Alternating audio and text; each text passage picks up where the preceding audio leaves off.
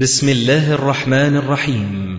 تسجيلات السلف الصالح للصوتيات والمرئيات والبرمجيات. تقدم تفسير الجلالين لربع ياسين. لفضيلة الشيخ الدكتور محمد إسماعيل. الدرس الأول. إن الحمد لله نحمده ونستعينه ونستغفره ونعوذ بالله من شرور أنفسنا ومن سيئات أعمالنا. من يهده الله فهو المهتد ومن يضلل فلا هادي له. وأشهد أن لا إله إلا الله وحده لا شريك له وأشهد أن محمدا عبده ورسوله. اللهم صل على محمد النبي وأزواجه أمهات المؤمنين وذريته وأهل بيته كما صليت على آل إبراهيم إنك حميد مجيد. أما بعد فإن أصدق الحديث كتاب الله وأحسن الهدى هدى محمد صلى الله عليه وسلم وشر الأمور محدثاتها وكل محدثة بدعة وكل بدعة ضلالة وكل ضلالة في النار. ثم أما بعد فهذه السورة الرحمن حافلة بذكر نعم الله سبحانه وتعالى ومننه على عباده وكل هذه النعم إنما هي آثار اسمه الكريم الرحمن. فهذه النعم وهذه الآلاء المبثوثة في هذه السورة كلها راجعة إلى هذا الاسم الجليل. وهي سورة مكية على قول ابن عباس رضي الله تعالى عنهما وآيها ثمان وسبعون آية. وقد روى الإمام أحمد أن أول مفصل ابن مسعود كان الرحمن والمعروف أن الراجح في هذا أن أول المفصل سورة قاف كما بينا ذلك في موضعه. وقال مقاتل لما نزل قول الله سبحانه وتعالى وإذا قيل لهم اسجدوا للرحمن قال كفار مكة وما الرحمن؟ وما الرحمن؟ يعني لا نعرف الرحمن. فأنكروه وقالوا لا نعرف الرحمن. فقال الله سبحانه وتعالى الرحمن علم القرآن. يعني الرحمن الذي أنكروه هو الذي علم القرآن. وتكرر منهم ذلك أيضا في موقف آخر وهو في موقف كتابة صلح الحديبية حينما أيضا أنكروا أن يكتب في وثيقة الصلح بسم الله الرحمن الرحيم وأصروا على أن يكتبوا باسمك اللهم إنكارا لاسم الرحمن جل جلاله. وهذا منهم مكابرة وإلا فاستعمال هذا الاسم الجليل اسم الرحمن شائع في أشعارهم. قبل الإسلام وكانوا يعرفون الله سبحانه وتعالى بأنه الرحمن أيضا. لكن هذا من الجحود ومن يعني الكفران والإستكبار. يقول الله تبارك وتعالى أعوذ بالله من الشيطان الرجيم. بسم الله الرحمن الرحيم. الرحمن علم القرآن أي بصر به ما فيه رضاه وما فيه سخطه. يعني علم القرآن طبعا علم القرآن ما إعراب القرآن اللي يعرف يرفع إيديه الرحمن علم القرآن. ما إعراب؟ لفظة القرآن. تفضل. أحسنت. الرحمن مفعول به ثان. ثان. لماذا أن علم؟ تتعدى إلى مفعولين. والمفعول الأول هو الرسول مثلا. علم النبي القرآن. علم القرآن يعني علم النبي محمدا صلى الله عليه وسلم القرآن. وعلم محمد أمته. هذا القرآن الكريم. فهي مفعول به ثان. وقيل علم القرآن بمعنى يسر القرآن ويقول القاسمي رحمه الله تعالى أي بصر به يعني عن طريق هذا القرآن بصر الناس وعلمهم وأخبرهم بما فيه رضاه وما فيه سخطه برحمته. هذا التعليم وهذه الهداية هي من رحمة الله سبحانه وتعالى ليطاع باتباع ما يرضيه وعمل ما أمر به وباجتناب ما نهى عنه وأوعد عليه فينال جزيل ثوابه وينجى من أليم عقابه. قال القاضي لما كانت هذه السورة مقصورة على تعداد النعم الدنيوية والأخروية. كما تلاحظ السورة كلها في تعداد آلاء الله ونعم الله الدنيوية والأخروية. يقول لما كانت السورة مقصورة على تعداد النعم الدنيوية والأخروية صدرها بالرحمن. صدرها بهذا الاسم الشريف الرحمن. وقدم ما هو أصل النعم الدينية وأجلها. فصدر أعظم نعمة على الإطلاق على البشرية وهي نعمة إنزال القرآن وهداية البشر بالقرآن. فصدر هذه النعمة كلها بأعظم نعمة دينية على الإطلاق وهي إيحاء القرآن إلى النبي صلى الله عليه وآله وسلم فهو أصل كل النعم الدينية وهو أجل هذه النعم الدينية وهو الإنعام بنعمة القرآن. لقد أنزلنا إليكم كتابا فيه ذكركم أفلا تعقلون؟ فإنعامه بالقرآن وتنزيله وتعليمه هذا كله لأن القرآن أساس الدين ومنشأ الشرع وأعظم الوحي وأعز الكتب إذ هو بإعجازه واشتماله على خلاصتها مصدق لنفسه ومصدق لها. فالقرآن أيضا مصدق لما سبقه من الكتب كما أنه مهيمن عليها. يقول العلامة الشنقيطي رحمه الله تعالى قوله تعالى علم القرآن أي علم نبيه صلى الله عليه وسلم القرآن فتلقته أمته عنه وهذه الآية الكريمة تتضمن رد الله على الكفار في قولهم إنه تعلم هذا القرآن من بشر كما قال تبارك وتعالى ولقد نعلم أنهم يقولون إنما يعلمه بشر وكذلك في قوله تعالى فقال إن هذا إلا سحر يؤثر وهذا الوليد بن المغيرة حينما زعم أن القرآن سحر يؤثر. يعني يؤثر يعني ينقل يرويه النبي صلى الله عليه وآله وسلم عن غيره. وقال تعالى وقال الذين كفروا إن هذا إلا إفك افتراه وأعانه عليه قوم آخرون فقد جاءوا ظلما وزورا وقالوا أساطير الأولين اكتتبها فهي تملى عليه بكرة وأصيلا. فقوله تبارك وتعالى هنا الرحمن علم القرآن فيه رد على كل هذه الفرع ليس الأمر كما زعمتم من أن هذا القرآن سحر يؤثر أو إنما علمه بشر أو نحو ذلك أساطير الأولين وغيره. فليس الأمر كما ذكرتم من أنه تعلم القرآن من بشر بل الرحمن جل وعلا هو الذي علمه هذا القرآن. الرحمن علم القرآن. والآيات الدالة على هذا كثيرة جدا. كقوله تعالى في جملة من الآيات تشهد بأنه هو الذي أنزل هذا القرآن. قل أنزله الذي يعلم السر في السماوات والأرض. وقوله تعالى ألف لام ميم كتاب أحكمت آياته ثم فصلت من لدن حكيم خبير.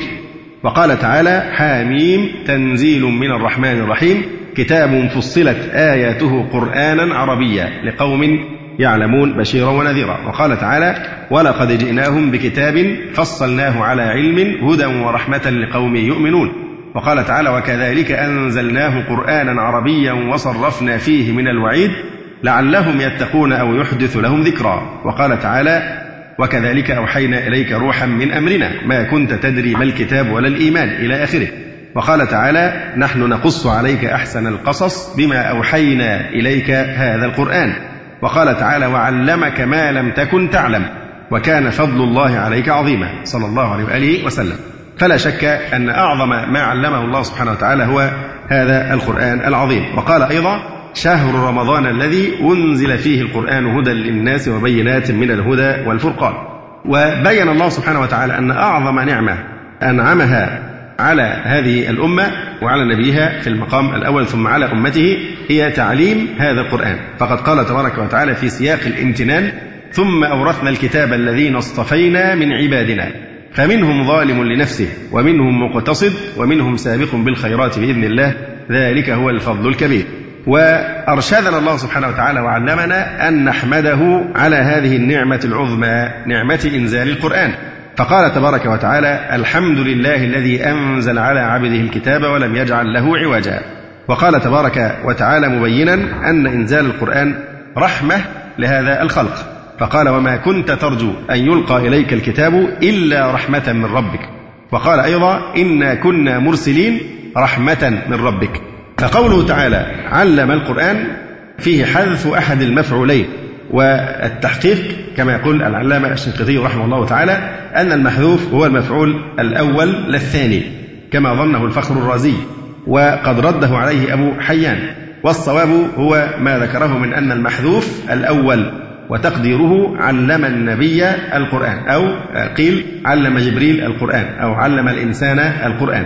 ثم قال تبارك وتعالى خلق الإنسان علمه البيان. إيماء بأن الله سبحانه وتعالى خلق البشر وميزهم عن سائر الحيوانات. بالبيان والبيان هو التعبير عما في الضمير. التعبير عما في الضمير وإفهام الغير. هذا معنى البيان أن يستطيع أن يعبر عما يكنه من المعاني في ضميره ويستطيع أن يفهم الغير بهذه اللغة وبهذه البيان أيضا ما عنده. وهذا يعني أدركه بسبب تلقي الوحي وتعرف الحق وتعلم الشرع. فإذا كان خلقهم الله سبحانه وتعالى إنما هو في الحقيقة لذلك اقتضى ذلك اتصاله بالقرآن وتنزيله الذي هو منبعه وأساس بنيانه. الرحمن علم القرآن خلق الإنسان علمه البيان. ونلاحظ هنا أن الله سبحانه وتعالى قال في القرآن علم القرآن. وقال مباشرة بعدها في الإنسان خلق الإنسان. فنجد كثيرا من التعبير بالخلق بالنسبة للإنسان وسائر المخلوقات. أما القرآن فما جاء أبدا التعبير بأنه مخلوق لأن القرآن كلام الله سبحانه وتعالى ليس بمخلوق. فلذلك اتصل بالقرآن علم القرآن. ما قال خلق القرآن لكن قال في الإنسان خلق الإنسان إيماء بأن القرآن كلام الله غير مخلوق بخلاف هذه المحدثات. وقوله تعالى خلق الإنسان اختلف فيه. فقيل الإنسان المقصود آه، أنه اسم جنس جنس الإنسان. يعني خلق الناس جميعا. وعليه على هذا الأساس خلق الإنسان علمه البيان. ما المقصود بالبيان؟ إذا قلنا إن إن الإنسان هنا اسم جنس. فالبيان يكون معناه النطق والتمييز. وقيل الحلال والحرام. وقيل ما يقول وما يقال له. وقيل البيان الخير والشر. وقيل طرق الهدى وقيل الكتابة والخط. إلا أن آه، بعض كثيرا من المفسرين رجحوا قول الحسن من أن البيان هو النطق والتمييز. يقول ابن كثير رحمه الله تعالى وقول الحسن ها هنا حسن وأقوى لأن السياق في تعليمه القرآن وهو أداء تلاوته وإنما يكون ذلك بتيسير النطق على الخلق. وتسهيل خروج الحروف من مواضعها من الحلق واللسان والشفتين على اختلاف مخارجها وأنواعها. فخلق الإنسان علمه البيان الأرجح على القول بأن المقصود جنس الإنسان آه، النطق والتمييز. علمه البيان علمه النطق والتمييز. وقيل الإنسان آدم والبيان أسماء كل شيء أو بيان كل شيء أو اللغات. وقيل خلق الإنسان أي خلق محمدا صلى الله عليه وسلم علمه البيان بيان ما كان وما يكون. والظاهر الله تعالى أعلم أن الأقرب هو القول الأول أن الإنسان اسم جنس يعم سائر كل الناس. قال الزمخشري مشيرا إلى معنى إلى أمر واضح هنا في هذه الآيات أن أن هذه الآيات خلت من العاطف.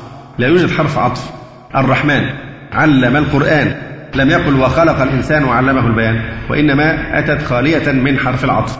الرحمن علم القرآن خلق الإنسان علمه البيان. يقول الزمخشري وإخلاؤها من العاطف لمجيئها على نمط التعديد كما تقول زيد أغناك بعد فقر أعزك بعد ذل كثرك بعد قلة. فعل بك ما لم يفعل أحد بأحد فما تنكر من إحسانه. فهذا هو السبب أن الآيات واردة في سياق التعديد تعديد النعم. فالله سبحانه وتعالى خلقك أيها الإنسان. علمك البيان. يعني كأنك بتعد خلق الإنسان علمه البيان إلى آخره. فلأن السياق هنا سياق تعديد النعم أتت بدون حرف العطف. يقول كما تقول زيد أغناك بعد ذل أو بعد فقر. أعزك بعد ذل كثرك بعد قلة. فعل بك ما لم يفعله أحد بأحد. فما تنكر من إحسانه؟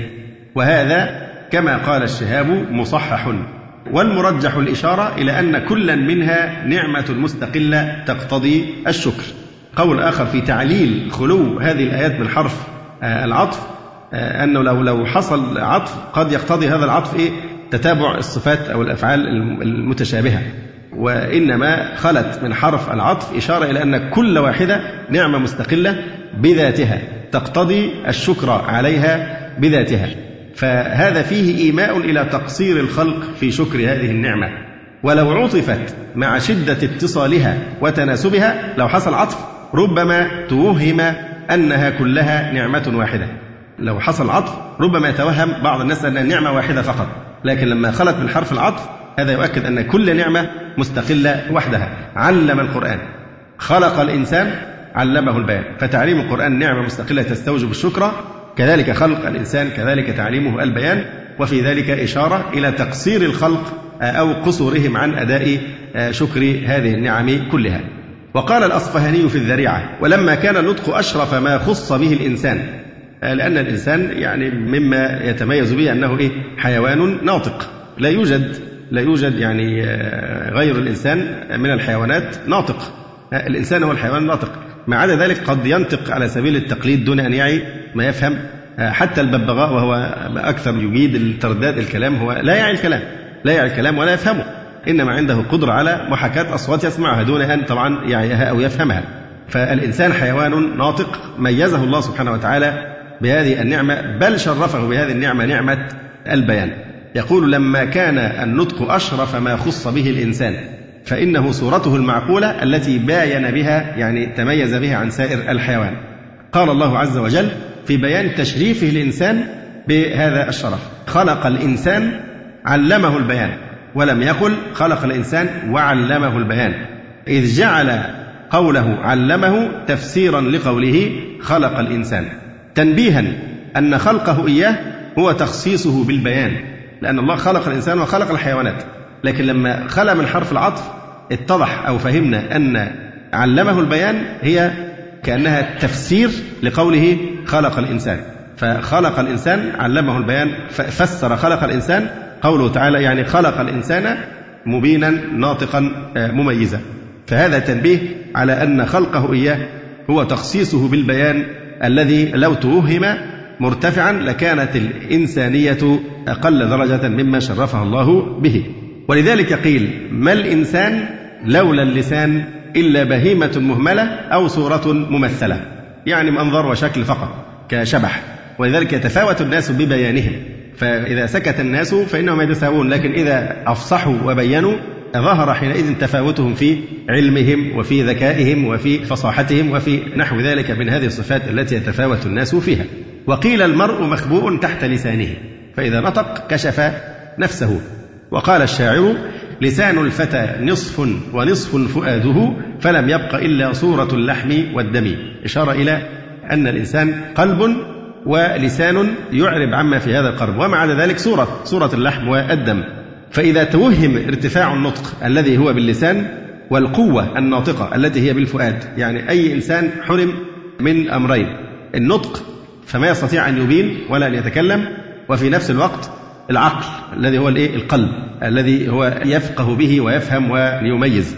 إذا زال على الإنسان عند الإنسان أو لو تخيلنا هذا الجنس جنس الإنسان بدون نطق وبدون بيان وبدون عقل أو قلب لم يبق إلا صورة اللحم والدم يتساوى مع سائر العجموات فإذا كان الإنسان هو اللسان فلا شك أن من كان أكثر منه حظا كان أكثر منه إنسانية.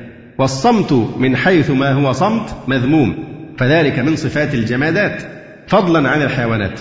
وقد جعل الله تعالى بعض الحيوانات بلا صوت وجعل لبعضها صوتا بلا تركيب. أصوات محدودة لكن ما يستطيع أي مخلوق آخر أن يفصح ويبين ويتكلم كما فعل الله ذلك آه، في الإنسان. ومن مدح الصمت فاعتبارا بمن يسيء في الكلام. من مدح الصمت فإنما مدح الصمت بالنسبة إلى أنه إذا تكلم نطق بشر أو بسوء فالصمت أفضل. الصمت أزين للفتى من منطق في غير حينه. كما يقولون إذا كان الكلام من ذهب فالسكوت من فضة. هل هذه كلمة صحيحة؟ لا طبعا. أحيانا يكون هذا أو يكون ذاك. إذا ربما نطق الإنسان بكلام هو أثمن من الذهب وربما نطق بكلام سيء فالصمت أفضل منه فهي مسألة نسبية. فإذا ذم الصمت فذلك مقارنة بالإيه؟ بالكلام القبيح. لأنه إذا صمت فهو على سبيل السلامة لا, لا غنم ولا غرم. لكن إذا نطق بالسوء فهو الغرم. فإذا كان الإنسان مخيرا بين صمت ونطق بالشر فالأولى أن يصمت. أما إذا كان مخيرا بين الصمت والنطق بالخير فالأولى أن ينطق وقد يجب ويتعين عليه ذلك. فمن مدح الصمت فاعتبارا بمن يسيء في الكلام. فيقع منه جنايات عظيمة في أمور الدين والدنيا. فإذا ما اعتبر بأنفسهما فمحال أن يقال في الصمت فضل فضلا أن يخاير بينه وبين النطق. وسئل حكيم عن فضلهما فقال الصمت أفضل حتى يحتاج إلى النطق. وسئل آخر عن فضلهما أيهما أفضل؟ فقال الصمت عن الخنا أفضل من الكلام بالخطا. وعنه أخذ الشاعر الصمت أليق بالفتى من منطق في غير حينه. جوز كما حكاه الشهاب أن يكون الرحمن خبرا محذوفا. الرحمن يعني كأن المبتدأ يكون إيه؟ الله الرحمن. وما بعده مستأنف لتعديد نعمه. وعلم من التعليم ومفعوله مقدر أي علم الإنسان. لا جبريل أو محمدا صلى الله عليه وسلم. فيعني هذا الخلاف في معنى قوله علم الإنسان. ويقول العلامة الشنقيطي رحمه الله تعالى في تفسير قوله تعالى خلق الإنسان علمه البيان اعلم أولا أن خلق الإنسان وتعليمه البيان من أعظم آيات الله الباهرة كما أشار إليه تعالى بقوله في أول سورة النحل خلق الإنسان من نطفة فإذا هو خصيم مبين. هذا أيضا ربط بين خلق الإنسان وتكريمه بملكة الإبانة والتوضيح والإفصاح عما في آه، قلبه. خلق الإنسان من نطفة فإذا إذا هو خصيم مبين يقوى على الخصام والمجادلة والمحاججة والنقاش. فإذا هو خصيم مبين. وقال أيضا في آخر ياسين أولم يرى الإنسان أنا خلقناه من نطفة؟ فإذا هو خصيم مبين. فالإنسان بالأمس نطفة واليوم هو في غاية البيان وشدة الخصام يجادل في ربه وينكر قدرته على البعث. فالمنافاة العظيمة التي بين النطفة وبين الإبانة في الخصام مع أن الله خلقه من نطفة وجعله خصيما مبينا من آياته جل وعلا الدالة على أنه المعبود وحده وأن البعث من القبور حق. فانظر إلى هذه النطفة المهينة كيف خلق منها هذا الإنسان وهذا الكيان حتى إنه قدر على الإبانة وعلى الفصاحة وعلى البلاغة بل إنه يخاصم حتى في ربه. فانظر بعد ما بين المرتبتين. كما جاء في الحديث القدسي أن النبي صلى الله عليه وسلم بزق في كفه ثم أشار بإصبعه فقال يقول الله تعالى يا ابن آدم أنا تعجزني وقد خلقتك من مثل هذه حتى إذا سويتك وعدلتك ومشيت بين بردين وصار للأرض منك وإيد. معنى الحديث يعني حتى إذا أتى أوان قبض روحك قلت أتصدق وأن أوان الصدقة أو كما قال النبي صلى الله عليه وآله وسلم. قوله تعالى خلق الإنسان بينه آيات أخرى في القرآن الكريم بينت أطوار خلق هذا الإنسان كقوله في سورة الفلاح ولقد خلقنا الإنسان من سلالة من طين ثم جعلناه نطفة في قرار مبين ثم خلقنا النطفة علقة فخلقنا العلقة مضغة فخلقنا المضغة عظاما فكسونا العظام لحما ثم أنشأناه خلقا آخر فتبارك الله أحسن الخالقين. ما هي سورة الفلاح؟ المؤمنون قد أفلح المؤمنون. وبلا شك الكلام بالذات في سورة الرحمن فيها آيات لها ارتباط وثيق جدا بالاكتشافات العلمية الحديثة. يكفي هذه الآية وحدها فقط. خلق الإنسان. شرحتها آيات أخرى في القرآن الكريم. ثم أتت العلوم الحديثة علم علم الأجنة بالذات وكشفت عن مؤخرا طبعا في العصور الحديثة عن مراحل تكوين الجنين. وبان بذلك أن الوصف الذي في القرآن يعني هو وصف في غاية الدقة. لكل المراتب التي يمر بها نمو الجنين في بطن أمه وكثير من الحقائق العلمية كما يعني أشرنا من قبل. فيكفي أن أشهر مرجع على الإطلاق في علم الأجنة لدكتور يدعى كيث مور من كندا وقد ضمن لو قدر الله ما, ما تيسر لي أن أحضر معي صفحات مصورة من هذا المرجع علم الأجنة. صور في الصفحة أجزاء من المصحف مصور من سورة المؤمنون ومن سورة غافر أو من سورة الحج مواضع حتى يوثق كلامه. وقال إن هذا يدل على أن هذا القرآن هو كلام الله سبحانه وتعالى. في غاية الوضوح وأن ألا يمكن أبدا أن الرسول صلى الله عليه وسلم كان يعني يكتشف هذه الأشياء من عند نفسه. بل هو تنزيل من لدن حكيم قبيل بل بين القرآن الكريم المراحل التي مر بها خلق الإنسان حتى قبل أن يكون نطفة وهي أنه كان من تراب ومن ماء ومن طين ومن صلصال كما هو معروف. وقوله جل وعلا في هذه الآية الكريمة علمه البيان التحقيق فيه أن المراد بالبيان الإفصاح عما في الضمير وهذا وضحه قوله تعالى فإذا هو خصيم مبين فقوله تعالى مبين على أنه اسم فاعل اسم فاعل أبان أبان متعدية أبان الحق أو أبان القضية فهو مبين مبين موضح ومبين والمفعول محذوف للتعميم أبان ماذا؟ حذف المفعول إيه؟ لتعميم كل ما يدخل تحت قدرة الإنسان أن يبينه. يعني مبين كل ما يريد بيانه وإظهاره بلسانه مما في ضميره. وذلك لأنه ربه علمه البيان. وقد امتن الله جل وعلا على الإنسان بأنه جعل له آلة البيان التي هي اللسان والشفتان. وذلك في قوله تبارك وتعالى أيضا في سياق الامتنان ألم نجعل له عينين ولسانا وشفتين؟ فهذا في سياق المنة.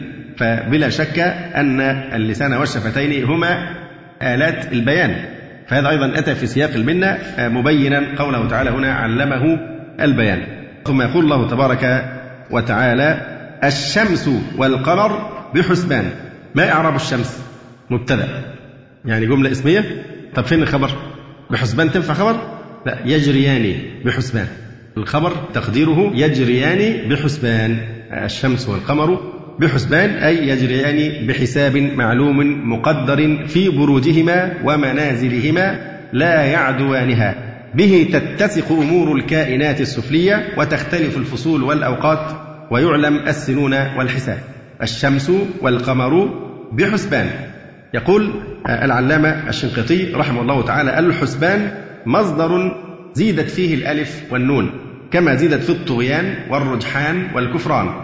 فمعنى بحسبان أي بحساب وتقدير من العزيز العليم وذلك من آيات الله ونعمه أيضا على بني آدم لأنهم يعرفون به الشهور والسنين والأيام ويعرفون شهر الصوم وأشهر الحج ويوم الجمعة وعدد النساء التي تعتد بالشهور كاليائسة والصغيرة والمتوفى عنها وهذا المعنى الذي دلت عليه هذه الآية الكريمة وضحه قوله تعالى هو الذي جعل الشمس ضياء والقمر نورا وقدره منازل لتعلموا عدد السنين والحساب ما خلق الله ذلك إلا بالحق نفصل الآيات لقوم يعلمون.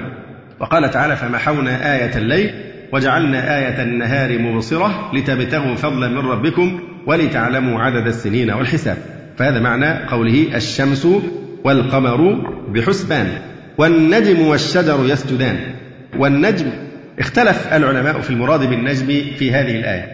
فقال بعض العلماء النجم هو ما لا ساق له من النبات. كل نبات ليس له ساق فيطلق عليه نجما كالبقول والشجر هو ما له ساق.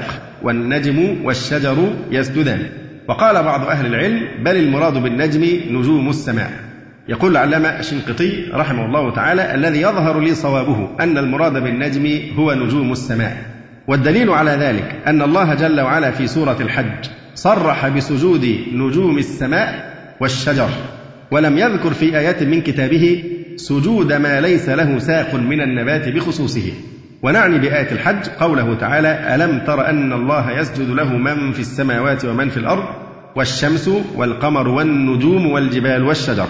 فدلت هذه الآية أن الساجد من الشجر في آيات الرحمن هو النجوم السماوية المذكورة مع الشمس والقمر. لأن طبعا لما يقول الله سبحانه وتعالى والشمس والقمر والنجوم ارتباط الشمس والقمر بالنجوم يدل على أن هذه الأشياء السماوية وليست النجوم الإيه؟ اللي هي النباتات التي التي ليس لها ساق. فارتباطها في السياق في سورة الحج بها هو بيان أنها مما يسجد يعني خصوصا تخصيصها بذكر أنها تسجد فهذا يرجح القول بأن المقصود بالنجم هنا نجم السماء نجوم السماء يعني والنجم والشجر يسجدان. يقول وخير ما يفسر به القرآن القرآن. وعلى هذا الذي اخترناه فالمراد بالنجم النجوم. يعني هي صحيح مفرد لكن يراد بها آه، الجمع. ومن ذلك قول الراعي فباتت تعد النجم في مستحيرة سريع بأيدي الآكلين جمودها. فقوله فباتت تعد النجم تعد النجم هل النجم النجم هنا هي مفرد لكن هي في الحقيقة إيه؟ لأن بتقول بيعد النجم يعني بيعد النجوم لأن لو نجم لو واحد مش هيتعد. لكن بنقول تعد النجم يعني تعد النجوم. وهذا كثير في لغة العرب إطلاق المفرد وإرادة آه، الجمع وتكلمنا عنه مرارا. ومن ذلك أيضا قول عمرو بن أبي ربيعة المخزومي أبرزها مثل المهات تهادى بين خمس كواعب أتراب ثم قالوا تحبها؟ قلت بهرا. عدد النجم والحصى والتراب. يعني إيه؟ لما قال عدد النجم والحصى والتراب. عدد النجم معناها النجوم مع أنها مفرد. وقول الله تبارك وتعالى هنا والشمس والنجم والشجر يسجدان مثل قوله تعالى ولله يسجد من في السماوات والأرض طوعا وكرها. فنسب السجود إلى آه، كل هذه المخلوقات.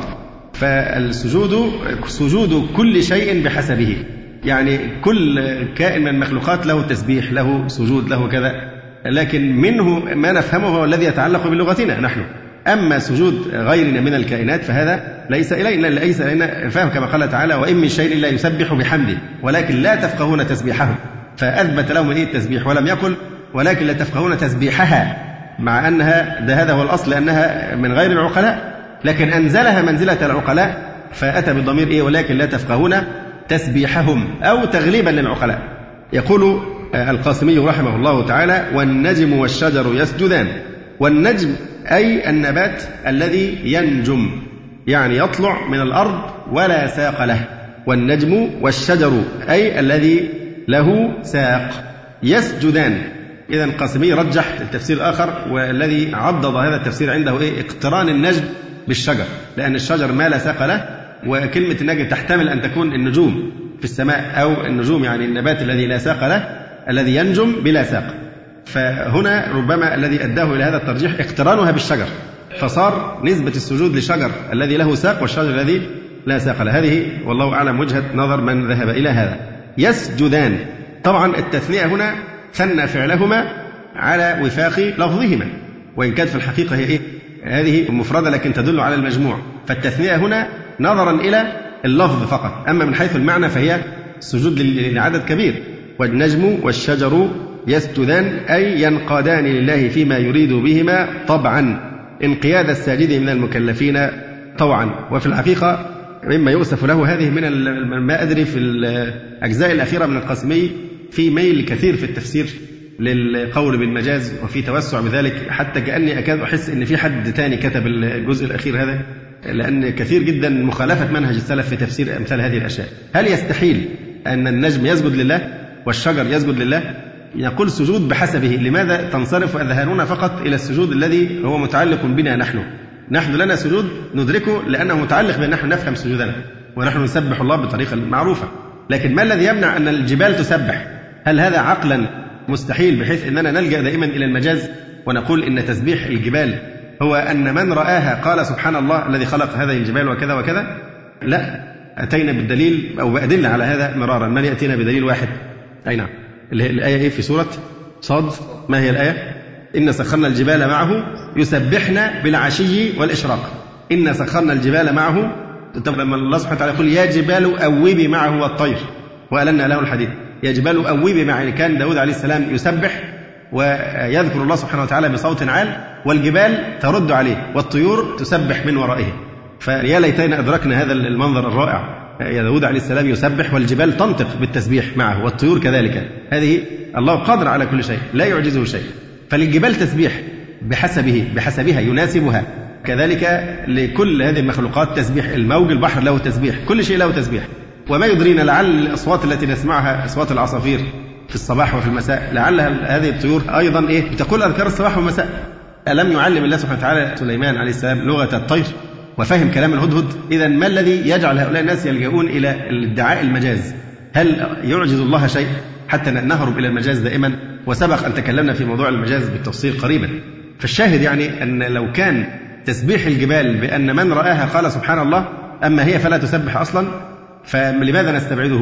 ولو كان كذلك لما خص تسبيحها بالعشي والإشراق لكن سيكون هذا في كل وقت. لأن الناس إذا رأوها وقالوا سبحان الله هذا في العشي والإشراق والليل والصباح والظهر والضحى وكل الأوقات يرونها فيقولون سبحان الذي خلقك. لكن هنا تخصيصها بالعشي والإشراق دليل على أنه تسبيح حقيقي ولم يقل الله تبارك وتعالى في الجبال وإن منها لما يهبط من خشية الله من خشية الله من الجبال ما يتفطر من خشية الله. وأن نظائر ذلك كثيرة تكلمنا عنها بالتفصيل أثناء تلخيص كتاب قيم جدا اسمه إيه؟ عبودية الكائنات للأخ الفاضل الشيخ محمد فريد التوني. كتاب قيم جدا في هذا الباب. ننصح الإخوة بقراءته. الشمس والقمر بحسبان والنجم والشجر يسجدان والسماء رفعها ووضع الميزان. والسماء رفعها كما قال تعالى أفلم ينظروا إلى السماء فوقهم كيف بنيناها؟ والسماء رفعها يعني خلقها مرفوعة.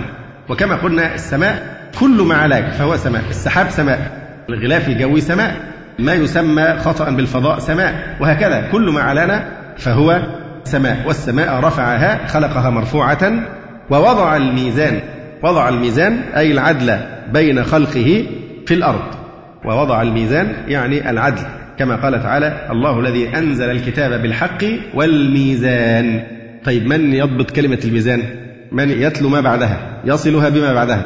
ها؟ الله الذي أنزل الكتاب بالحق والميزان. آه. طيب ما أنت ما جاوبتش السؤال. أنت ذكرتني بالآية التي تليها لكن أنا أريد الوصل لعلة طبعا. أحسنت. آه والميزان. بس أنا يعني ما كان أسهل أقول لك اضبط كلمة الميزان. لأن الميزان يعني العرب ما تعرف إنك تنطق كلمة مشكلة يعني وتقف عليها وتحركها. المفروض لو هتقف يبقى بتسكن. فلذلك دايما حتى شيوخ التجويد إذا أراد أن يختبرك في شيء من هذا بيقول لك إيه اوصل لكن ما يقولكش انطقها لوحدها. لأن إذا نطقتها وحدها لابد أن تسكن ويبقى التسكين بقى في التسكين السلامة بتهرب من الإجابة. لكن دي سر الشيوخ القرآن الأفاضل آه، دايما يقول لك أوصل الآية عشان يتأكد هل أنت ضابط إعرابها أم لا. فالشاهد هنا قوله تبارك وتعالى الله الذي أنزل الكتاب بالحق والميزان وما يدريك لعل الساعة قريب. الله الذي أنزل الكتاب بالحق والميزان. لماذا؟ لأن ممكن بعض الناس لو لم تضبط القراءة بهذا الضبط هيجيب من دماغه هو لك إيه الله الذي أنزل كتاب الحق والميزان. لا هي والميزان يعني وأنزل الميزان. أنزل الكتاب والميزان. يبقى الميزان معطوف على الكتاب. والسماء رفعها ووضع الميزان أي العدل بين خلقه في الأرض. اختلف في الميزان هنا ووضع الميزان. قيل كما اعتمده القاسمي الميزان هو العدل العدل بين خلقه في الأرض. لماذا؟ لأن المعادلة موازنة الأشياء. وقيل هو الميزان المعروف. ووضع الميزان الميزان المعروف الذي يستعمل لوزن الأشياء كي يتناصف الناس في الحقوق. كي يأخذ كل إنسان حقه. وقيل الميزان هو القرآن الكريم. القرآن الكريم نفسه. ثم قال الله تبارك وتعالى ألا تطغوا في الميزان. ألا تطغوا في الميزان. أن فيها قولان. إما أن أن بمعنى اللام بمعنى اللام. أن لا ألا تطغوا يعني لئلا تطغوا. لئلا تطغوا. يعني وضع الله سبحانه وتعالى الميزان ليأخذ كل كل حقه ولا يطغى أحد على أحد في الميزان. ألا تطغوا فإما أن آه، أن بمعنى اللام فيكون المعنى لئلا تطغوا. أو آه، أن أن هنا للتفسير. أن لا تطغوا. فتكون لا للنهي. أن لا تطغوا والمعنى لا تطغوا أي لا تجاوزوا العدل ألا تطغوا في الميزان بالإفراط عن حد الفضيلة والاعتدال فيلزم الجور الموجب للفساد ألا تطغوا في الميزان وأقيموا الوزن بالقسط أي بالاستقامة في الطريقة وملازمة حد الفضيلة ونقطة الاعتدال في جميع الأمور وكل القوى ألا تطغوا في الميزان وأقيموا الوزن بالقسط. ولا تخسروا الميزان كما قال تعالى أيضا وأوفوا الكيل والميزان لا نكلف نفسا إلا وسعها. فقوله تعالى ولا تخسروا الميزان يعني لا تنقصوا الوزن لا تنقصوا الوزن. قال بعض الحكماء العدل ميزان الله تعالى وضعه للخلق ونصبه للحق. وممن فسر الميزان في الآية بالعدل مجاهد وتبعه ابن جرير وكذا ابن كثير. فهؤلاء جميعا فسروا قوله تعالى والسماء رفعها ووضع الميزان. وضع الميزان يعني العدل. الميزان مقصود به آه، العدل في قول مجاهد وابن جرير وابن كثير. ونظر لذلك بآية لقد أرسلنا رسلنا بالبينات وأنزلنا معهم الكتاب والميزان ليقوم الناس بالقسط. وأنزلنا معهم الكتاب والميزان. فنظروا إلى قوله الميزان هنا. لماذا ليقوم الناس بالقسط؟ فهذا هو القول الأول أن الميزان العدل. وجوز أن يراد بالميزان ما يعرف به مقادير الأشياء. يعني المكيال يعتبر ميزان أم ليس ميزان؟ ميزان لأن المكيال يعرف به مقادير الأشياء. طيب المتر ميزان برضه لأن به يعرف مقاييس الأشياء. فالميزان ليس فقط لوزن الأشياء آه، التي توزن بالثقل وإنما ما يضبط من يعني حقوق الناس ومستحقاتهم. فالميزان ما يعرف به مقادير الأشياء سواء الأشياء الموزونة أو المكيلة أو المقيسة المذروعة. ومنه قال السيوطي في الإكليل فيه وجوب العدل في الوزن وتحريم البخس فيه وعليه فوجه اتصال قوله ووضع الميزان بما قبله هو أنه لما وصف السماء بالرفعة التي هي مصدر القضايا والأقدار أراد وصف الأرض بما فيها مما يظهر به التفاوت ويعرف به المقدار ويسوى بين الحقوق والمواجب والله تعالى أعلم. قول الرازي الميزان ذكر ثلاث مرات كل مرة بمعنى فالأول هو الآلة والثاني بمعنى المصدر والثالث للمفعول قال وهو كالقرآن يعني ذهب الرازي إلى أن الميزان هنا ذكر ثلاث مرات الأول والسماء رفعها ووضع الميزان الثاني ألا تطغوا في الميزان الثالث ولا تخسروا الميزان. فيقول الرازي آه، كل مرة أتى فيها لفظ الميزان بمعنى. الأول هو الآلة والسماء رفعها ووضع الميزان. ميزان يعني إيه؟ آلة الوزن التي يعرف بها مقادير الأشياء. أما الآية الثانية الثانية ألا تطغوا في الميزان فالميزان مقصود به هنا المصدر اللي هو الإيه؟ الوزن الوزن نفسه. ألا تطغوا في عملية الوزن. والثالث للمفعول وأقيموا الوزن بالقسط ولا تخسروا الميزان. المفعول يعني الشيء الموزون لا تنقصوا الشيء الإيه؟ آه، الموزون. هذه من لطائف آه، التفسير يعني. قال وهو كالقرآن الكريم. ذكر بمعنى المصدر في قوله فاتبع قرآنه لأن قرآن هنا معناها قراءته. وبمعنى المقروء في قوله إن علينا جمعه وقرآنه يعني المقروء. وبمعنى الكتاب الذي فيه المقروء في قوله تعالى ولو أن قرآنا سيرت به الجبال فكأنه آلة ومحل له. وفي قوله تعالى ولقد أتيناك سبعا من المثاني والقرآن العظيم ثم قال وبين القرآن والميزان مناسبة فإن القرآن فيه من العلم ما لا يوجد في غيره من الكتب والميزان فيه من العدل ما لا يوجد في غيره من الآلات. فهذا وجه الجمع في هذا السياق بين القرآن الكريم وبين الميزان لأن الله تعالى قال الرحمن علم القرآن خلق الإنسان إلى قوله والسماء رفعها ووضع الميزان ألا تطغوا في الميزان إلى آخره. فبين القرآن وبين الميزان توافق ومناسبة لأن في القرآن من العلم ما لا يوجد في غيره من الكتب وفي الميزان من العدل ما لا يوجد في غيره من الآلات. ثم يقول الله تبارك وتعالى والأرض وضعها للأنام فيها فاكهة والنخل ذات الأكمام والحب ذو العصف والريحان فبأي آلاء ربكما تكذبان. والأرض وضعها للأنام. يقول الشنقيطي رحمه الله تعالى ذكر جل وعلا في هذه الآية الكريمة أنه وضع الأرض للأنام والأنام هو الخلق لأن وضع الأرض لهم على هذا الشكل العظيم القابل لجميع أنواع الانتفاع من إجراء الأنهار وحفر الآبار وزرع الحبوب والثمار ودفن الأموات وغير ذلك من المنافع من أعظم الآيات وأكبر الآلاء التي هي النعم. ولهذا قال الله تبارك وتعالى بعدها مباشرة فبأي آلاء ربكما تكذبان؟ إشارة إلى أن خلق الأرض على هذه الصورة المهيئة والمسخرة لمصالحكم ومنافعكم من نعم الله سبحانه وتعالى آه، العظمى عليكم. هذه الآية الكريمة من امتنانه جل وعلا على خلقه بوضع الأرض لهم بما فيها من المنافع وجعلها آية لهم دالة على كمال قدرة ربهم واستحقاقه للعبادة وحده. آه، أوضحته آيات كثيرة من كتاب الله تعالى كقوله عز وجل وهو الذي مد الأرض وجعل فيها رواسي وأنهارا ومن كل الثمرات جعل فيها زوجين اثنين وقال تعالى هو الذي جعل لكم الأرض ذلولا فامشوا في مناكبها وكلوا من رزقه وإليه النشور.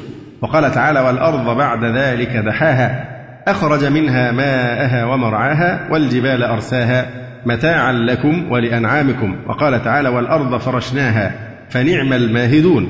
وقال تعالى الذي جعل لكم الأرض فراشا. وقال تعالى والأرض مددناها وألقينا فيها رواسي وأنبتنا فيها من كل زوج بهيج تبصرة وذكرى لكل عبد منيب. ونزلنا من السماء ماء مباركا. وقال تعالى هو الذي خلق لكم ما في الأرض جميعا. فهذا كله إشارة إلى منة خلق الله سبحانه وتعالى لهذه الأرض. والإنسان يقع في تقصير شديد جدا وهو مستقبح من كل إنسان ولكنه أقبح من المسلم المؤمن. وهو أن الإنسان لا يستحضر نعما إلا النعم الخاصة. وربما أيضا أهمل نعمة هي أعظم نعمة على الإطلاق يمن الله بها على الإنسان وهي نعمة الإسلام. فينبغي الإنسان بين وقت وآخر يذكر نعمة الإسلام وأن هداه الله الإسلام وشرح له صدره. هذه أعظم نعمة في الوجود. عمر بن الخطاب رضي الله تعالى عنه غضب مرة على زوجته فقال لها والله لأسوءنك فقالت له هل تملك أن تخرجني من الإسلام بعد أن أعزني الله به؟ قال لا. قالت فبما تسوءني إذن؟ يعني أي شيء أقل من زوال هذه النعمة هو أمر هين. فلن تقدر على مساءتي. ما دمت آه، لا تستطيع أن تنزع من قلبي نعمة الإسلام فلا يضرني شيء مهما فعلت بعد ذلك. إشارة إلى أن هذا أعظم نعمة على الإطلاق نعمة آه، الهداية إلى الإسلام.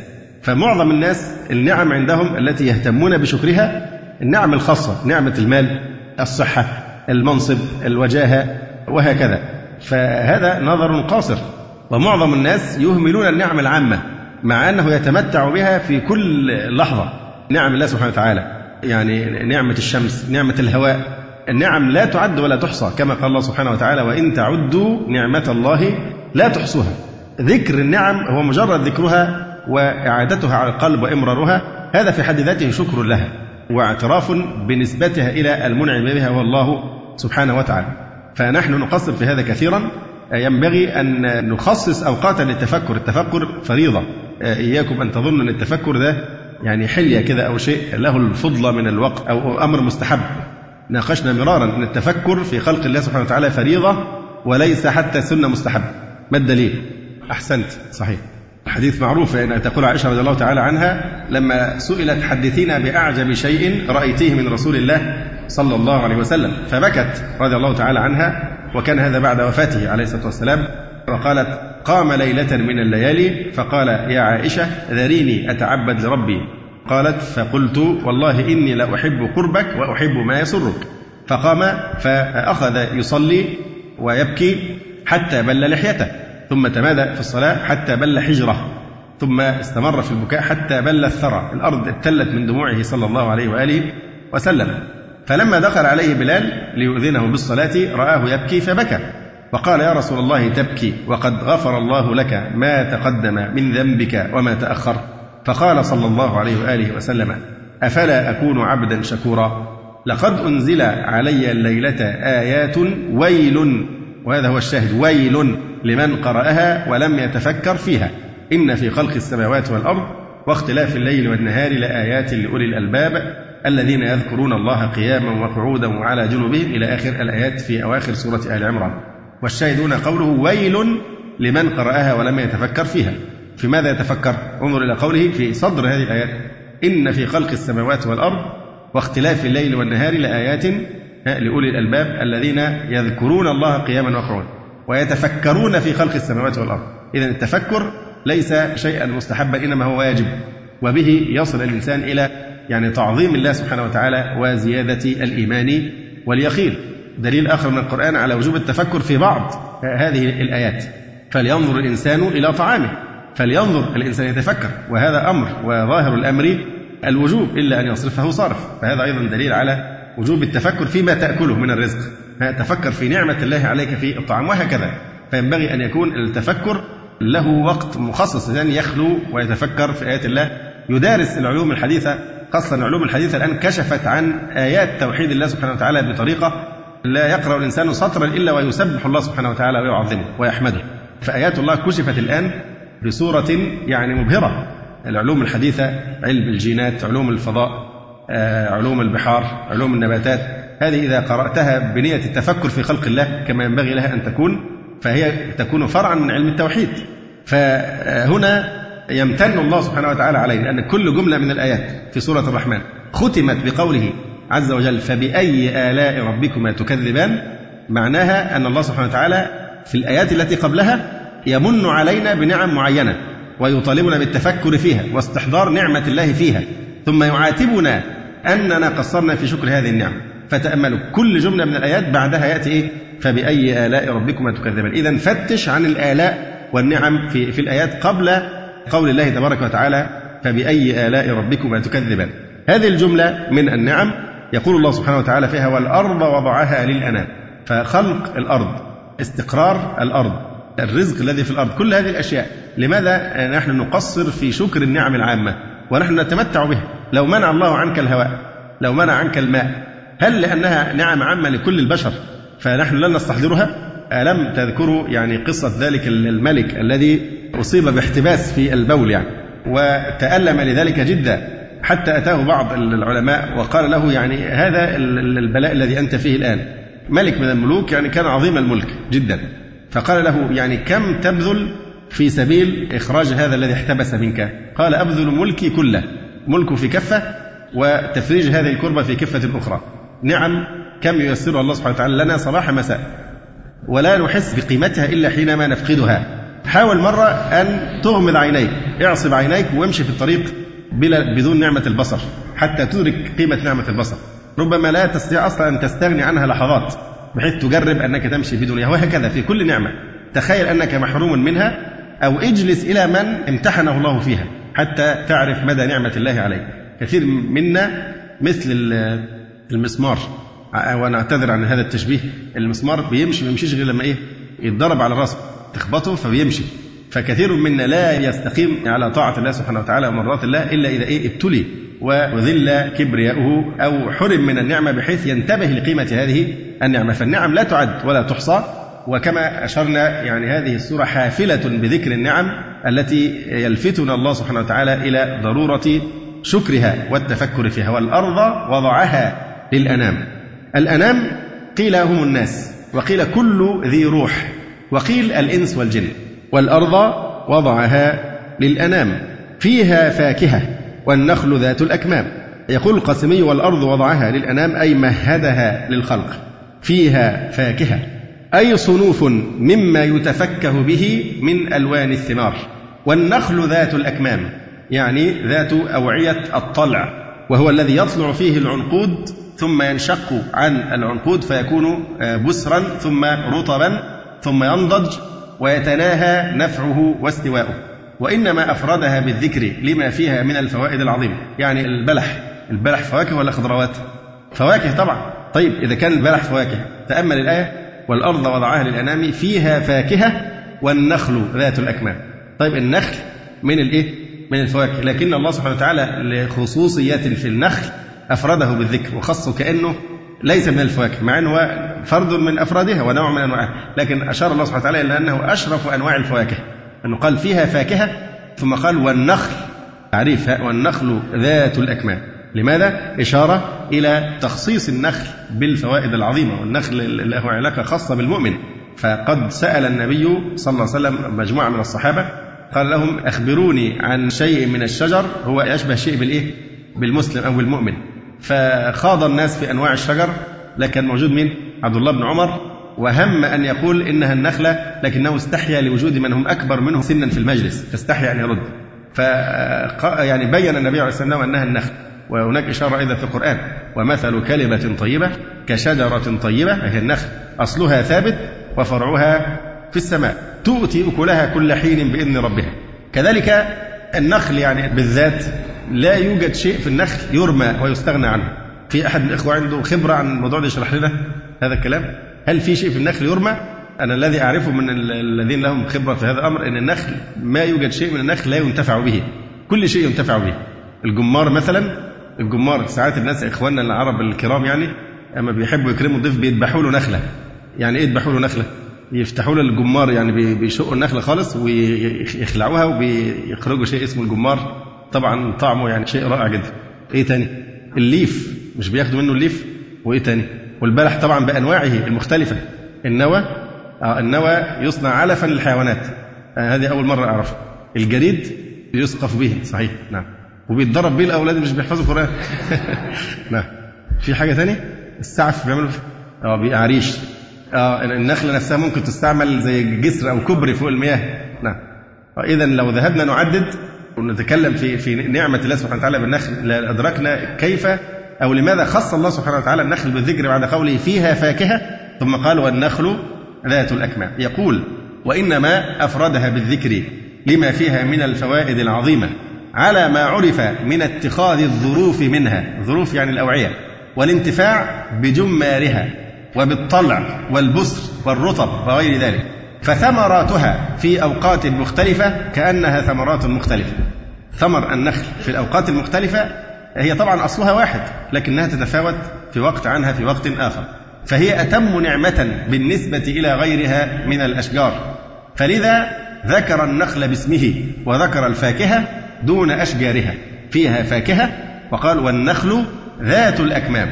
فإن فوائد أشجارها في عين ثمارها. فوائد الأشجار الأخرى خلاف النخل. فوائد شجر البرتقال والمانجو والموز وكذا وكذا في إيه؟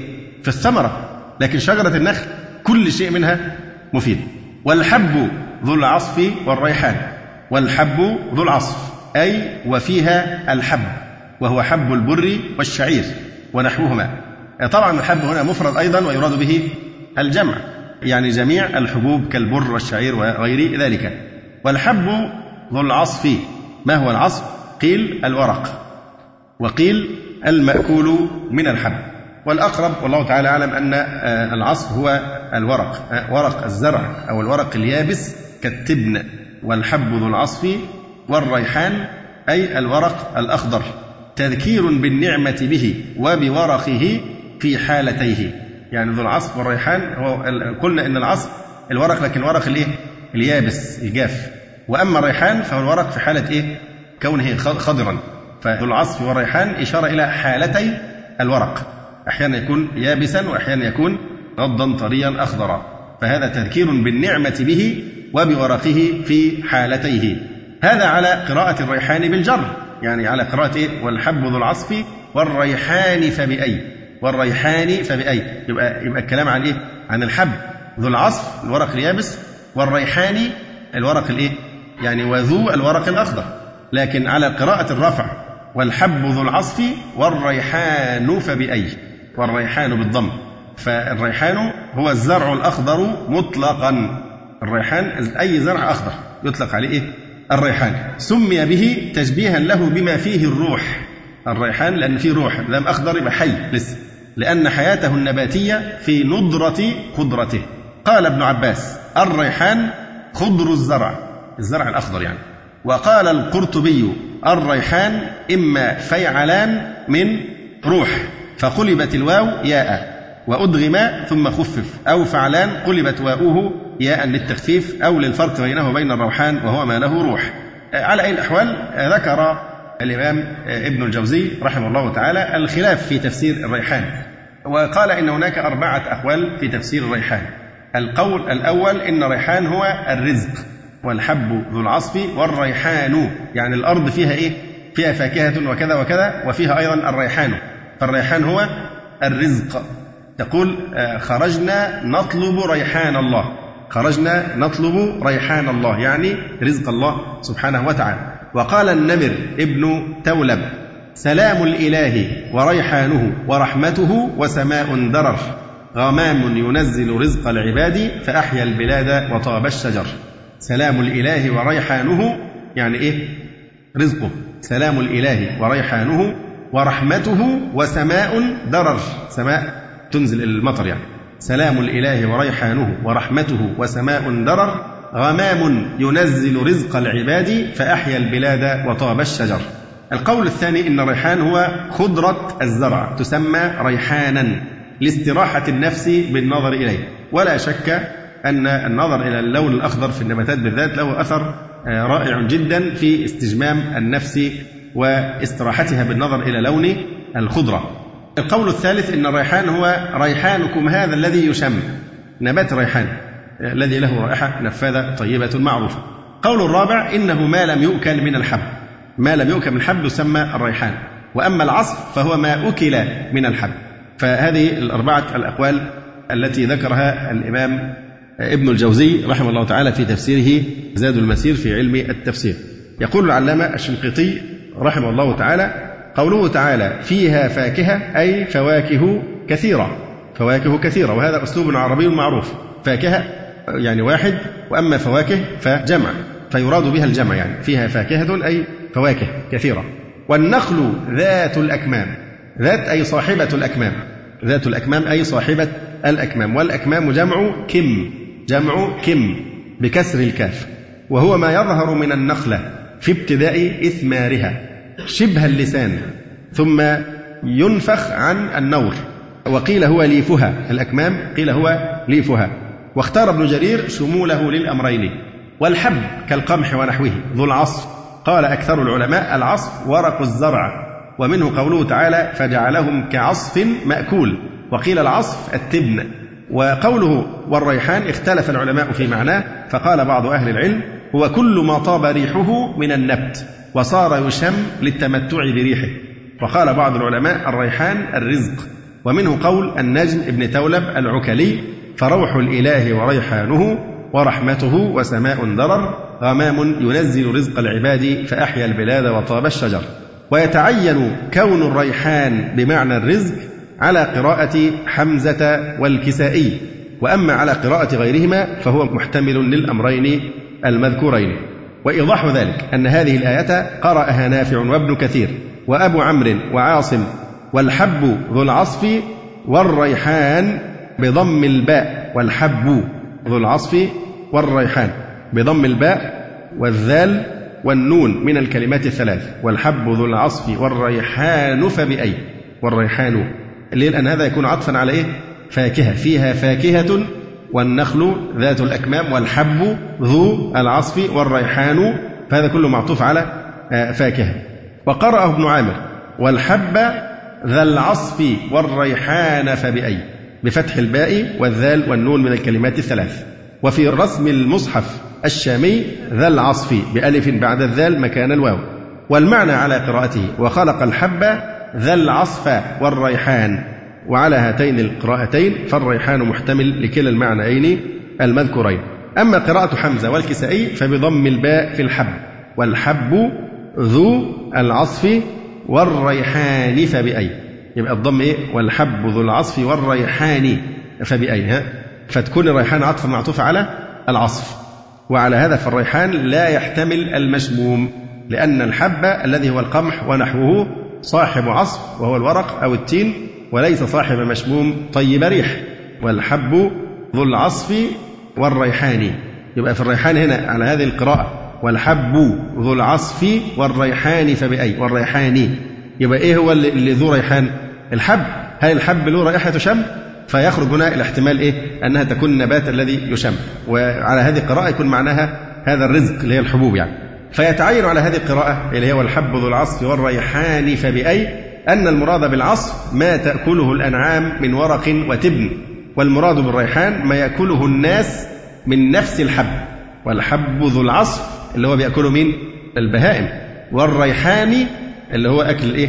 الإنسان حبوب يأكلها الإنسان فيتعين على هذه القراءة أن المراد بالعصف ما تأكله الأنعام من ورق وتبن والمراد بالريحان ما يأكله الناس من نفس الحب فالآيات على هذه على هذا المعنى كقوله تعالى متاعا لكم ولأنعامكم وفاكهة وأبا متاعا لكم ولأنعامكم. يعني الفاكهة متاعا لكم والأب متاع لأنعامكم. وقال تعالى فنخرج به زرعا تأكل منه أنعامهم وأنفسهم. وقال تعالى فأخرجنا به أزواجا من نبات شتى كلوا وارعوا أنعامكم.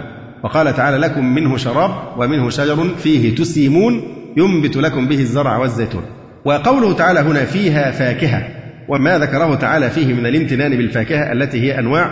وضحه قوله تعالى مثلا في سورة الفلاح لكم فيها فواكه كثيرة ومنها تأكلون وقال تعالى وفاكهة وأبا وما ذكره هنا من الامتنان بالحب وضحه في قوله فأنبتنا به جنات وحب الحصيد وقال فأنبتنا فيها حبا وعنبا وقال وأخرجنا منها حبا فمنه تأكلون وقال تعالى نخرج به حبا متراكبا.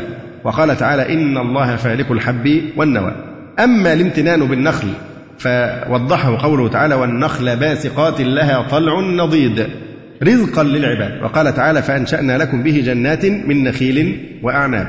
وما ذكره هنا من الامتنان بالريحان على أنه الرزق على أساس الريحان الرزق كما في قراءة حمزة والكسائي. وضحه قوله تعالى هو الذي يريكم آياته وينزل لكم من السماء رزقا. وقال تعالى قل من يرزقكم من السماء والأرض. وقال تعالى أمن هذا الذي يرزقكم إن أمسك رزقه. وقال تعالى وصوركم فأحسن صوركم ورزقكم من الطيبات. ثم يقول الله تبارك وتعالى فبأي آلاء ربكما تكذبان. بعدما ذكر هذه الجملة من صدر السورة إلى هذا الموضع يقول تعالى بعد ذكر هذه الجملة العظيمة من النعم التي ابتدأها بأشرف وأعظم نعمة على الإطلاق وهي نعمة إيحاء القرآن إلى النبي صلى الله عليه وسلم. الرحمن علم القرآن خلق الإنسان علمه البيان.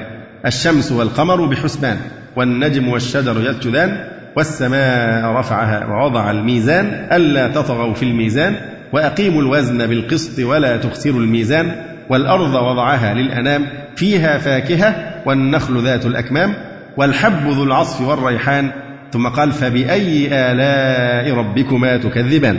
فلما عدد الله سبحانه وتعالى في هذه السورة نعماءه وأذكر عباده آلاءه ونبههم على قدرته جعل كل كلمة من ذلك فاصلة بين كل نعمتين. كل مجموعة من النعم تنفصل عما بعدها بقوله تعالى فبأي آلاء ربكما تكذبان؟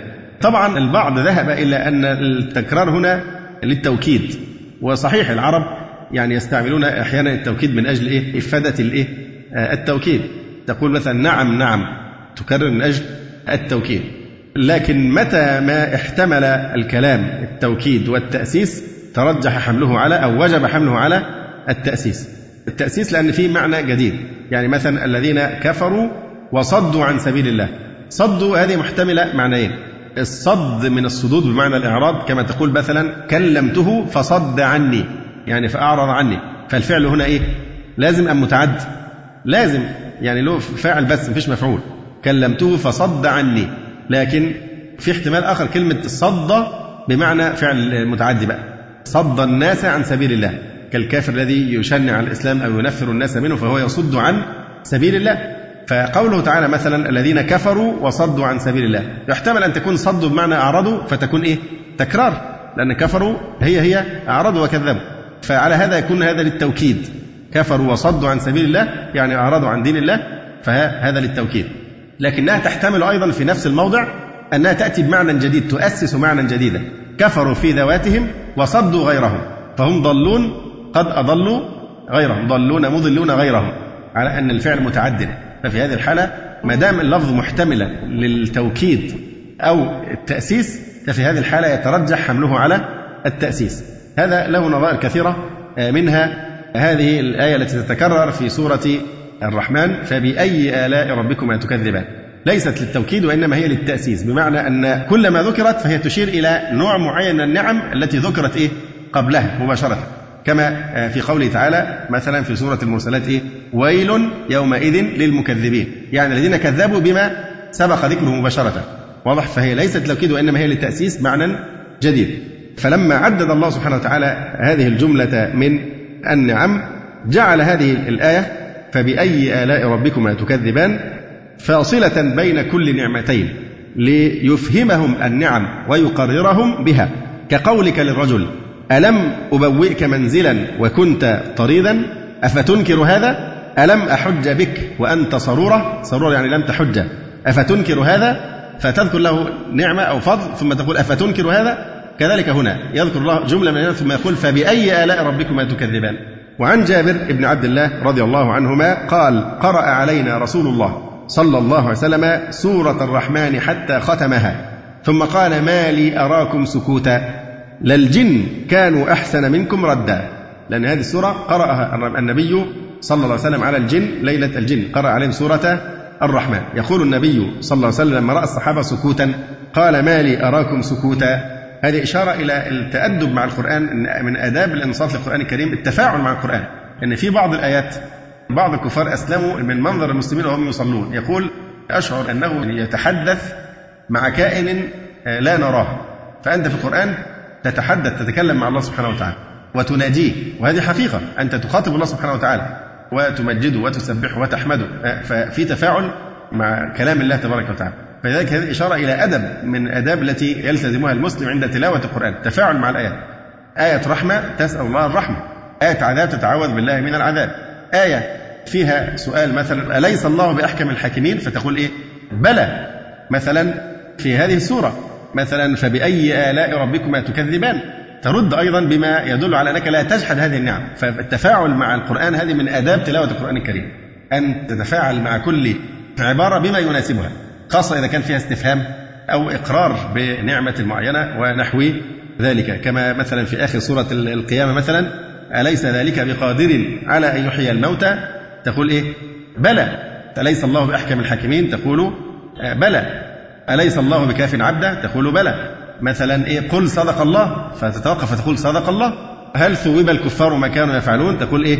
نعم ثوب الكفار ما كانوا يفعلون. مثلا في آخر سورة الملك. قل أرأيتم من أصبح ماؤكم غورا؟ فمن يأتيكم بماء معين؟ تقول الله رب العالمين. فهذا حتى لو لم تكن العبارة منصوصا عليها هذا من التفاعل المحمود مع القرآن الكريم. كذلك هنا في هذه الآية عاتب النبي صلى الله عليه وسلم الصحابة على سكوتهم حينما سمعوا سورة الرحمن.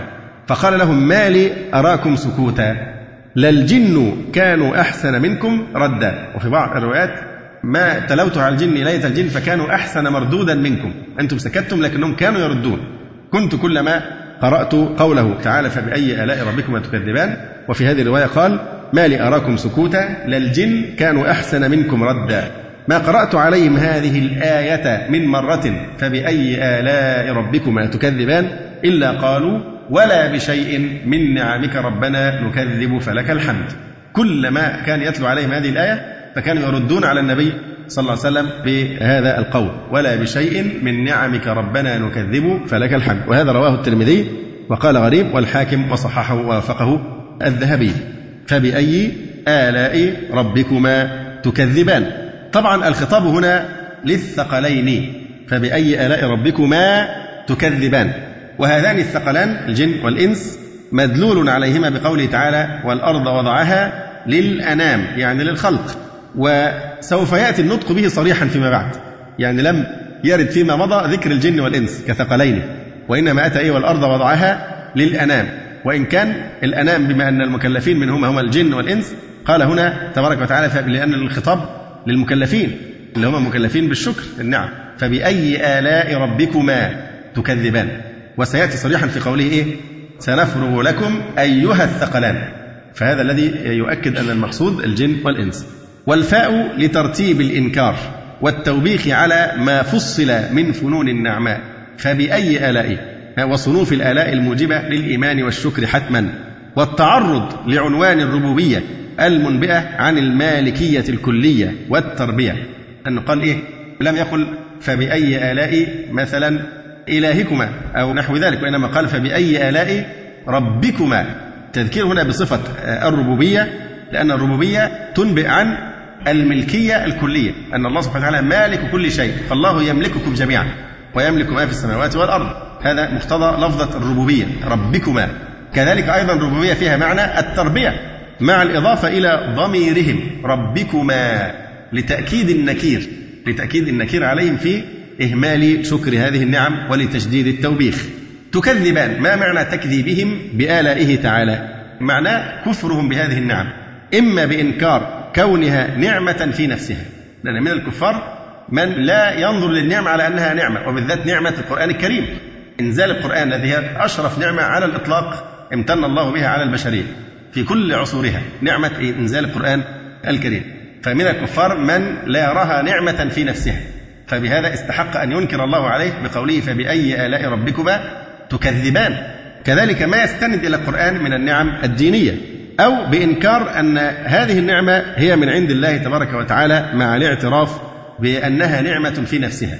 وهذا حال سائر الكفار عامة الكفار يعترفون أن الشمس مفيدة للإنسان ولولا الشمس لحصل كذا ولولا المطر لحصل كذا ولولا كذا وكذا من النعم التي يمن الله سبحانه وتعالى علينا بها. فهم يعترفون أنها مفيدة وأنها نعمة لكن لا ينسبونها إلى المنعم وهو الله سبحانه وتعالى. ومعنى تكذيبهم بآلائه تعالى كفرهم بها إما بإنكار كونه نعمة في نفسه كتعليم القرآن وما يستند إليه من النعم الدينية وإما بإنكار كونه من الله تعالى مع الاعتراف بكونه نعمة في نفسه كالنعم الدنيوية الواصلة إليهم بإسناده إلى غيره تعالى استقلالا يسندون النعم إلى غير الله. استقلالا أو اشتراكا صريحا. يعني إما يشركون مع الله آلهة أخرى وإما ينسبونها إلى غير الله تبارك وتعالى. وإما ينسبونها أحيانا إلى أنفسهم. قال إنما أوتيته على علم عندي. فإن إشراكهم لآلهتهم به تعالى في العبادة من دواعي إشراكهم آه، لها به تعالى فيما يوجبها. والتعبير عن كفرهم المذكور بالتكذيب. فبأي آلاء ربكما تكذبان ولم يقل فبأي آلاء ربكما تكفران. قال تكذبان. لماذا عبر بالتكذيب؟ لما أن دلالة الآلاء المذكورة على وجوب الإيمان والشكر شهادة منها بذلك. فكفرهم تكذيب بها لا محالة. أي فإذا كان الأمر كما فصل فبأي فرد من أفراد آلاء مالككما ومربيكما بتلك الآلاء تكذبان؟ مع أن كل منها ناطق بالحق شاهد بالصدق. يعني كأن كل آية وكل نعمة تنطق بالحق وتشهد بأن لا إله إلا الله وبحق الله سبحانه وتعالى في أن تشكروا له هذه النعم وتنسبوها إليه. فهي تنطق بالحق وأنتم تكذبونها. كأن الآية نفسها التي تتكلم وأنتم تكذبونها فيما تشهد به. فلذلك ناسب أن يقول إيه؟ تكذبان. لماذا؟ أن هذه النعم الأرض كأنها تنطق. كما قال الشاعر تأمل سطور الكائنات فإنها من الملأ الأعلى إليك رسائل وقد خط فيها لو تأملت خطها ألا كل شيء ما خلا الله باطله فكل كائن من حولنا يشهد أن لا إله إلا الله ويدل على أن لا إله حق إلا الله سبحانه وتعالى. وأحيانا تأتي هذه الشهادة بطريقة عجيبة. يعني هذا المعنى الذي نذكره كيف نتعرف على شهادتها بالتفكر فيها ودلالتها على خلق الله ونعم الله بها. لكن أحيانا يأتي بصورة أصرح وأصرح وأصرح. كم نرى من أوراق الشجر قد كتب عليها الله. أنا رأيت صورة لسمكة في كتاب بالإنجليزية يدعى تاريخ الأسماك. كتاب فيه صورة لسمكة مكتوب عليها باللغة العربية الفصيحة الواضحة جدا لا إله إلا الله. والحوادث كثيرة لعلكم رأيتم أشياء كثيرة مثل هذا. النحلة مثلا النحل اللي في واحد تركي عنده منحلة يعني منحل فاستيقظ في الصباح فوجد الشغالات كأن في أوامر كلفت بها فورية تنفذها. فوجد حركة نشاط غير عادية في النحل. النحل كله كان بينفذ أمر. كأن أمر وصل وبينفذه وحركة نشاط غير عادية غير معتادة. فبعدما فرغوا من الشغل انقشع النحل فإذا بها مكتوب لفظ الجلالة بخط في غاية الروعة والجمال. الله. وعندي الصورة عندي عندي هذه الصورة معروف. في صورة شجرة في أستراليا في غابة من الغابات في أستراليا. الصورة جذع الشجرة على هيئة رجل راكع رجل لابس قميص عربي وراكع ومستقبل القبلة. تماما بصورة رجل راكع يعني. وطبعا أكيد عندكم من الأشياء غير هذا كثير. فهذه أيضا صورة من صور الشهادة. في سمكة في السنغال. اكتشفوها أيضا ونشرت صورتها. مكتوب عليها محمد عبد الله ورسوله. بخط أيضا في غاية الوضوح. فالشاهد يعني هذه تأتي الشهادة أحيانا بصورة في غاية البساطة حتى يقر هؤلاء الجاحدون بأن لا إله إلا الله. فالمهم يعني أننا التعبير بقوله فبأي آلاء ربكما تكذبان. تكذبان لماذا؟ بتكذب واحد إمتى بيخبرك بخبر ويشهد بشيء فانت تقول لا انت كاذب شهادتك غير صحيحة. لماذا؟ لأن كل هذه الآلاء وكل هذه النعم كلها تنطق تنطق بأن لا إله إلا الله. تشهد بشهادة الحق وتقودك لو تفكرت فيها إلى التوحيد وإلى شهادة الحق. فصار من يجحد هذه النعم ويفصلها عن خالقها ولا يشكره عليها كأنه يكذبها فيما تشهد به. فلذلك قال فبأي آلاء ربكما تكذبان؟